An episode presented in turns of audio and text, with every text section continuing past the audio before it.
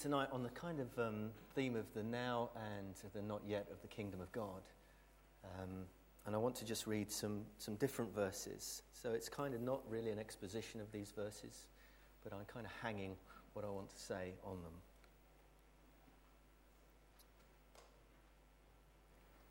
Mark chapter 1, uh, reading from verse 14 to 16. Jesus announcing the good news.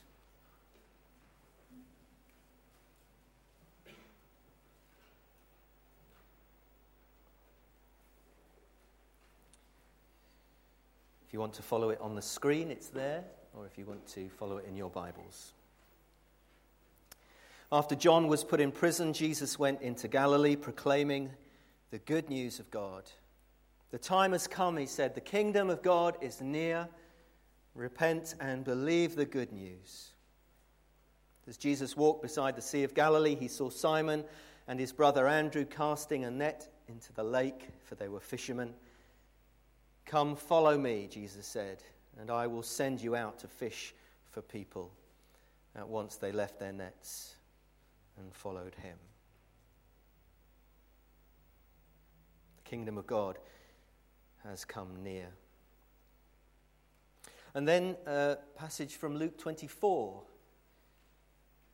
about this encounter these two disciples have on the way out from Jerusalem after Jesus has been raised from the dead.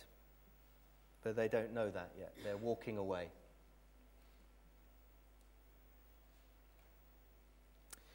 Now, that same day, two of them were going to a village called Emmaus, about seven miles from Jerusalem. They were talking with each other about everything that had happened. And as they talked and discussed these things with each other, Jesus himself came up and walked along with them but they were kept from recognizing him. He asked them, What are you discussing together as you walk along? And they stood still, faces downcast.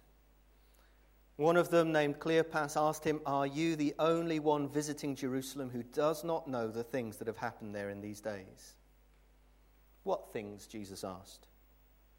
About Jesus of Nazareth, they replied. He was a prophet, powerful in word and deed before God and all the people. The chief priests and our rulers handed him over to be sentenced to death, and they crucified him. But we had hoped that he was the one who was going to redeem Israel. And what is more, it's the third day since all this took place. In addition, some of our women amazed us. They went to the tomb early this morning, but didn't find his body. They came and told us that they had seen visions of angels who said he was alive. And then just a few verses from Acts chapter 1, verses 6 to 8.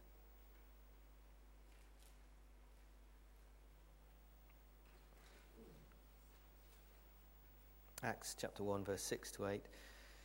The disciples gathered round him and asked, Lord, are you at this time going to restore the kingdom to Israel?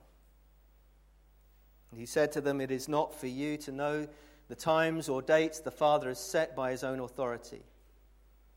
But you will receive power when the Holy Spirit comes on you, and you will be my witnesses in Jerusalem and in all Judea and Samaria and to the ends of the earth. Let's just pray together. Father, as we just spend this time together tonight, I pray that you will by your Spirit, speak into our lives to encourage or challenge, to bring freedom, release. Help us to grasp hold of the truth of your kingdom. In Jesus' name, Amen. As many of you may know, I'm a, a quite an avid football fan. Uh, quite into most sports. I will watch most sports, tiddlywinks on, you know, not really. There are some things. But uh, I must say that even, even Hermie got caught up in the drama of Chelsea's penalty shootout. If you're not into sport at all, forgive me for the next few minutes. because uh, it's going to go right over your head. But it was exciting. It was exciting. But also, uh, when I was beginning to write this message, I was still reflecting on the excitement of the week before, of the Premier League last game of the season. It came down to the last match Manchester United, Manchester City. They were on the same points going into the last game. Manchester City were ahead on goal difference. If you don't know what that means, see me afterwards. I'll explain. Basically, they'd scored more goals than the other team and let in less than the other team. And uh, with five minutes to go, it looked like Manchester United were going to win the league because Manchester City were losing. Manchester United actually won their game. But because of various incidents in the other game, they had an extra five minutes to play. Five minutes to score two goals to win the championship. I know you're all excited as I tell you. And I was listening to it because I don't have Sky. I was just listening to it uh, on, on terrestrial telly where all they have is these blokes looking at monitors telling you how exciting it is. But it was still exciting. But what I noticed they were saying, and people are leaving the ground. With three minutes to go, they were leaving. They'd had enough. They couldn't face the disappointment. And then City score a goal. Two minutes to go. Thank you. and then with one minute to go, they score again. And they win. The, oh, it was amazing. It was absolutely amazing.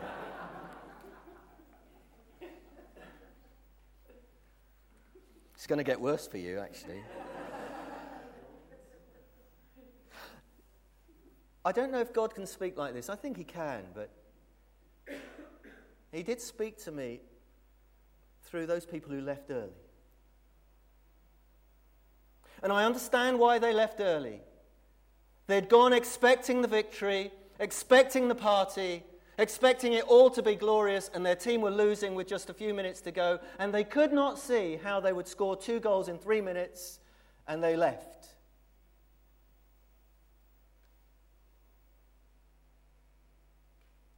I can't exactly relate to that because the team I followed was Grimsby Town. and we were just used to resigning ourselves that we'd lost again. But we never left early. Because we always had this amazing kind of sense that it might happen. Miracles do happen. And uh, if you in those days, I haven't been a, a, a, follower of football in terms of going to matches for many years, but in those days they used to sing a lot. I don't know, they still sing a lot because they're all on seats now. But they used to sing a lot on the terraces. But they did sing some odd songs. Grimsby Town supporters they used to sing odd songs. But um, one of the oddest songs that football supporters sing is Que Sera, Sera.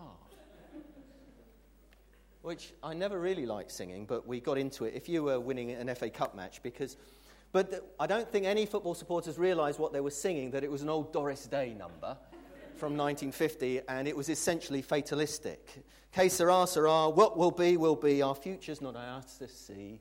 Que sera, sera. But football fans actually turned it into something really positive. See, they would sing if you were winning a football match, especially an FA Cup, Que sera, sera, what will be, will be, we're going to Wembley. Que sera, sera. It became, it became a song of commitment to the cause and a song of optimism, support for the team that we were going to be victorious. I think you think I've lost the plot. you may be right. Going back to those people who left the stadium early, God spoke to me in that moment. And He actually has reminded me of people that I have met along the road who have followed Jesus and don't follow him anymore. Who once walked with Jesus and said he was Lord, and they don't anymore. And, it, and it's really painful. But I understand it. Some of them, the circumstances of their lives, it, just, it was just too difficult. And as disciples of Jesus, in the now and the not yet of the kingdom, because I think worship is such a gift because it lifts our eyes up Say that God is in control. God is working all his purposes out. But sometimes in the day to day, we don't see it. We can be overwhelmed. Overwhelmed by the big issues of the day. Uh, Duncan was praying about it in, in the sung worship time, about the economic news that we hear every day. If you listen to the news, some people have stopped listening to the news, they don't want to hear. Awful things that we hear on the news military confrontations, environmental challenges. And then there's our personal circumstances, financial uncertainty, our health, and the fears, and the things that happen to in our lives. We can get overwhelmed with them and wonder where God is in them. That's why I chose that reading about the two leaving Jerusalem. They left it just a little bit too early, didn't they? They'd even heard reports from the women that the tomb was empty, but they were still leaving. Disappointed. We had hoped. You heard that when we read it. We had hoped that Jesus was going to restore Israel, bring the kingdom. And there's a temptation on behalf of the church here in, in the nation of Great Britain to see, because in our lifetime, in my lifetime, and yours, we have seen the church of Jesus Christ in this nation in plummeting numerical decline. Year after year after year after year. With just pockets of amazing stories. And, and we're privileged to, to sort of go in those circles, you know. You go to Trinity and you see what God has done in the last 15 years. Amazing. Even here in little sleepy Chipping Campden, what God has done in the last 30 odd years. But on the national level, the church is in huge decline. As a people, as a nation, we turn our back on God and go our own way. And I know that some have been tempted to leave early and give up. Other church leaders that I meet have adopted a sort of bunker mentality. You know, we're just going to hold on to what we can for as long as we can. I remember at Bible college being even told by our, our, lecturers, you know, that, that was the mentality they had going into ministry. Just keep hold of what we've got. Such was the decline in the church. I mean, even in this area, if you go to Paxford and Blockley, there were chapels there. They've all closed.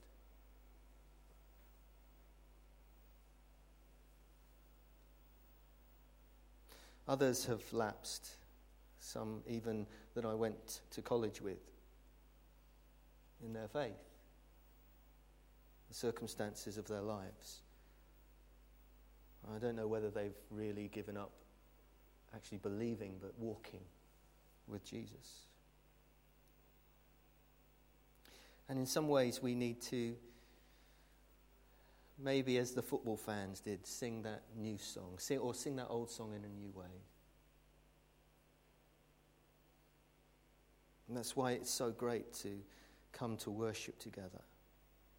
Why worship is so important. Because we lift our eyes.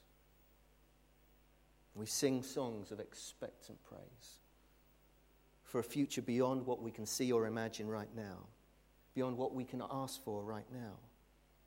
And we remind ourselves and each other that real privilege that we are called. We have been called to the most important cause there will ever be on planet Earth the cause of Jesus Christ and his kingdom. And we have that privilege of living today for Jesus. And we could be overwhelmed by the decline. And we could be overwhelmed and just, oh, well, what can we do? It's at those times that God looks for people who say, I'm going to stand. You, I mean, sorry to go on about these revivals of old, but you study them. There were places when people just said, Unless you move God, there is no hope. Unless you break in and a people fall to their knees. And we're privileged to walk with Jesus.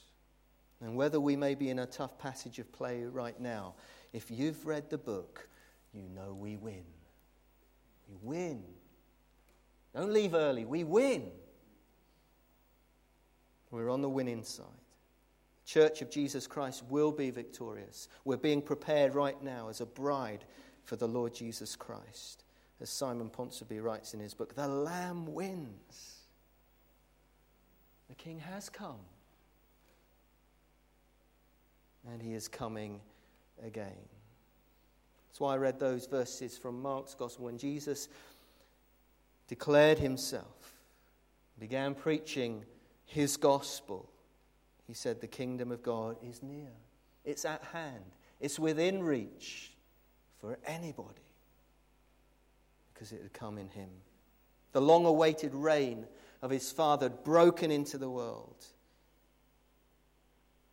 And Jesus is coming, and his gospel remains as it was then, still is today, a declaration that threatens every power base and every other claim to rule, whether they be human or spiritual powers. And by his word and actions, Jesus announced the sovereign rule of God over every area of creation, of human life and human affairs. When he walked on this earth and he just healed the sick, whether they were blind, the deaf, the lame, or lepers, and when he does that today, he is declaring that the kingdom has come over sickness, over disease. But we're in the now and the not yet. We still see some of our friends who suffer, good people suffering, dying through those sicknesses. We see glimpses breaking in of the kingdom of God, but it will come fully. It was coming. That day when all sickness will be gone. No more cancers. It will all be done away with. And when Jesus walked on the water, or he turned water into wine, or he fed the 5,000 just with a couple of loaves and a few fish, he was declaring the kingdom of God over nature itself. There's one occasion when he even commanded the wind and the waves to be still. And the word that he uses there is just be muzzled. It's the word he spoke to demons in. Same word he spoke to demons. Be muzzled, be silent, be still.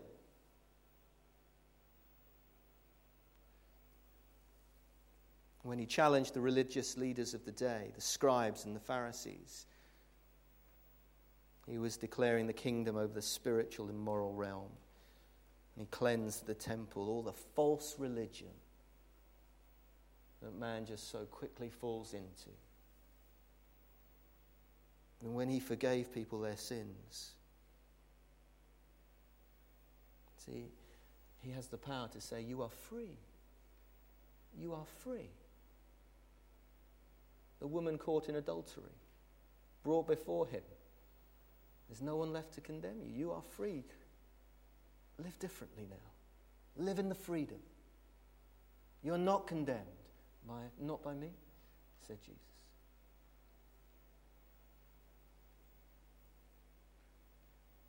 When he rode into Jerusalem on the foal of a donkey, he was declaring his kingdom and his kingship over all the authorities and powers and superpowers and empires that ever were and ever will be.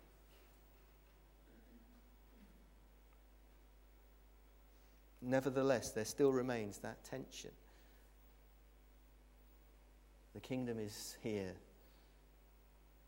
but not yet.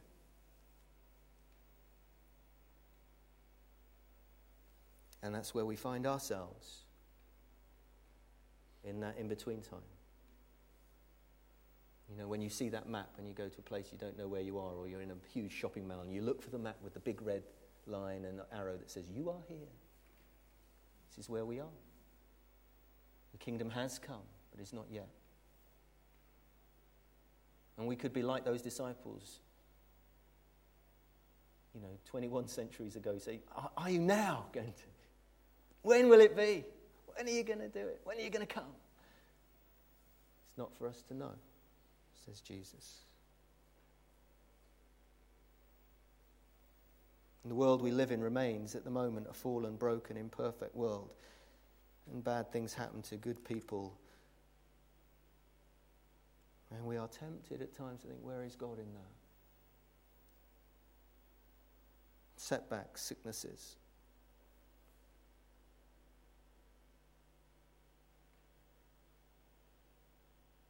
It's a fact acknowledged in the prayer that Jesus taught us to pray. You know, that prayer not to reel off as if, you know, we've learnt something off by heart, it means nothing anymore, but to pray through the prayer that Jesus taught his disciples. And to take time, your kingdom come, your will be done. Jesus calls us to be part of praying in the kingdom, part of bringing in the kingdom. Because as he sent those disciples out, you will receive power when the Holy Spirit comes on you to be witnesses. Jerusalem, Judea, and Samaria, and to the very ends of the age. And right now, even in our own situations and our different church situations, we see glimpses of the kingdom breaking in. If you were to sit down and think about it, how many times did God answer a prayer last week?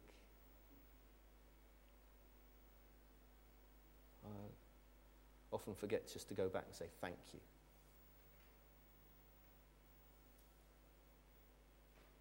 When we see God's intervention in things,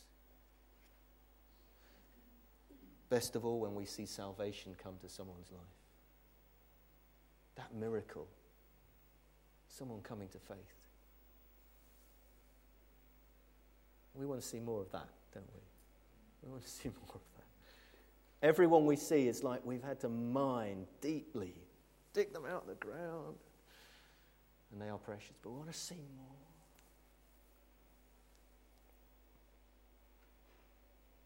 God's healing and deliverance.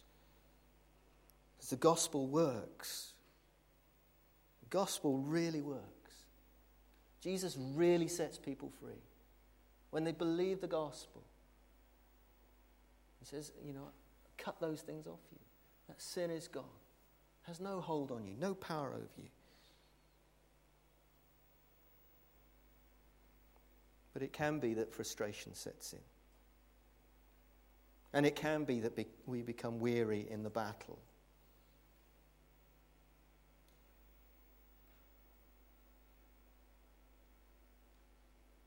And it's then that we need to come back again. Just throw ourselves on the Lord once again. That He may fill us afresh with His Spirit, that we may gain a fresh understanding of the kingdom of God, which leads us to nurture that eager and active expectation. God has promised He's building His kingdom, God has promised that He will build His church, and He will. And as we were singing together in worship, that expectant heart uh, that He's promised to come again. What we're living for. What we're living for. What are we living for? I want to run this race for Him. I want to live this life for Him. It's the only one I've got. I don't want to spend it on anything else but Jesus. Don't want to live it for anything else but Jesus. Anyone else for Jesus. Because we're on our way home. And it's great to be part of all that God is doing. And at this time, in this place, as we've sung, we are praying for God's kingdom to break in more and more and more.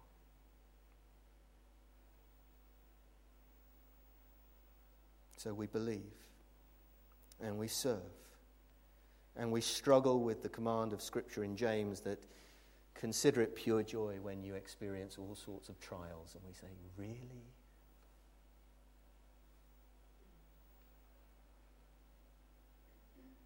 But we hold on in faith that the kingdom of God is coming.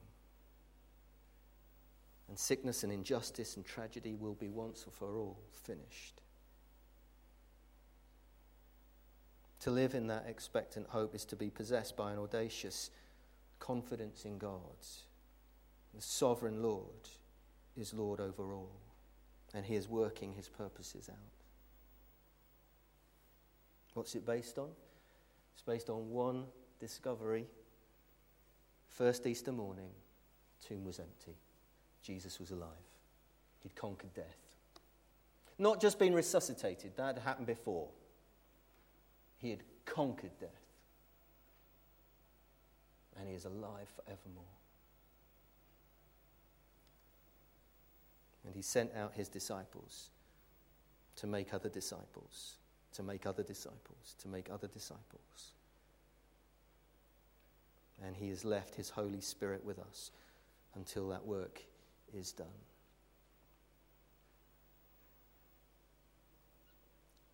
For some, like those on the Emmaus Road, they'd left just a little bit early. It wasn't over yet. Jesus conquered the grave, it changed everything. And the resurrection of Jesus carries the promise to all who will believe that is our experience too. That will be our experience too, the resurrection life.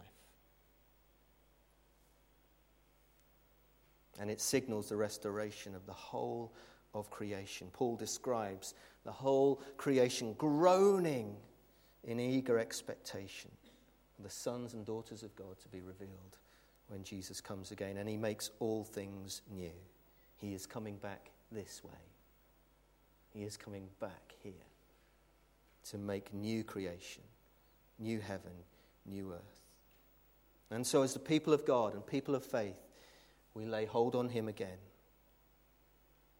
And we live in the tension of the now and the not yet of the kingdom.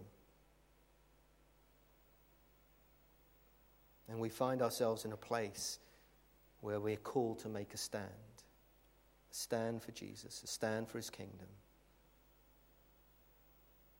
Our calling is not to give up, but to live in the light of that future reality as citizens of the kingdom of God and the values and promises of the kingdom of God. And wherever we go, we have hope. And wherever we go, we carry hope. And wherever we go, we're to give hope because we walk in the company of Jesus. Whether it's individual lives, each one of us has an impact on individual people. Don't give up seeking their salvation. In church life, we represent different churches here, which is great. Support the church, get behind it, get behind its mission to reach the lost. Play an active part in it. And then in the community. Tomorrow morning, we'll all be, if we drew a map of where we would be, it'd be amazing. We'd just spread out, and we're all on mission in those places. And we'll keep praying that prayer wherever we go, Your kingdom come here, as it is in heaven. I want us to pray for those who have left too early as well. There are many prodigals who need to come home. And we don't know all the reasons why they left early, but we want them back and the Lord wants them back. So let's just pray together.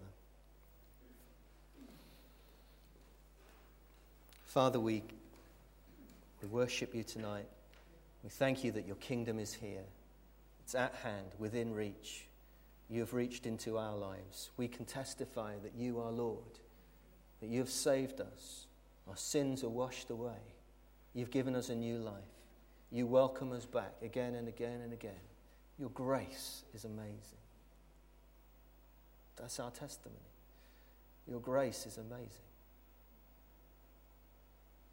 You've heard our hearts cry earlier this evening as we cried out for those who are going through difficult times, and we need your breaking in. We want to pray for those we know who have,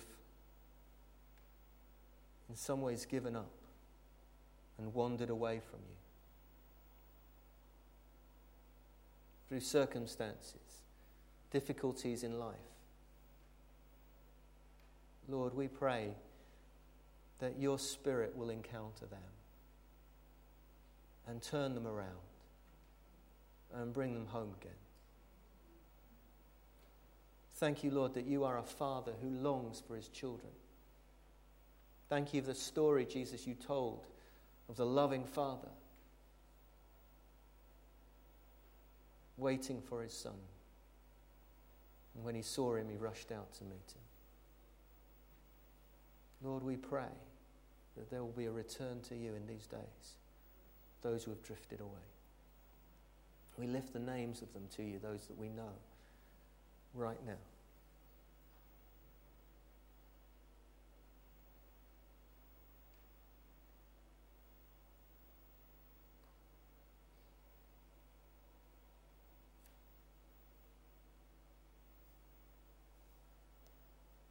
And help us, Lord, in the now and the not yet of the kingdom to hold on.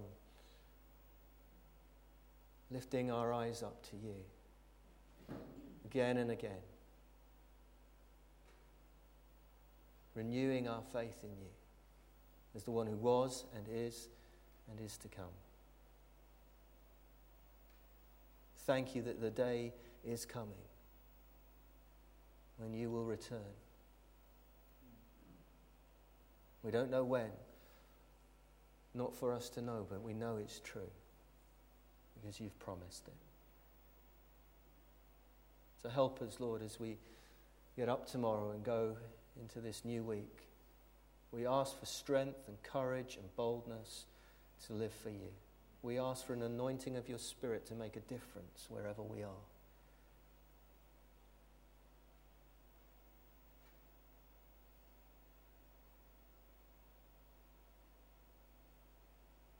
and use us, we pray. And we pray your kingdom come, your will be done. For the glory and the honor of your name. Amen.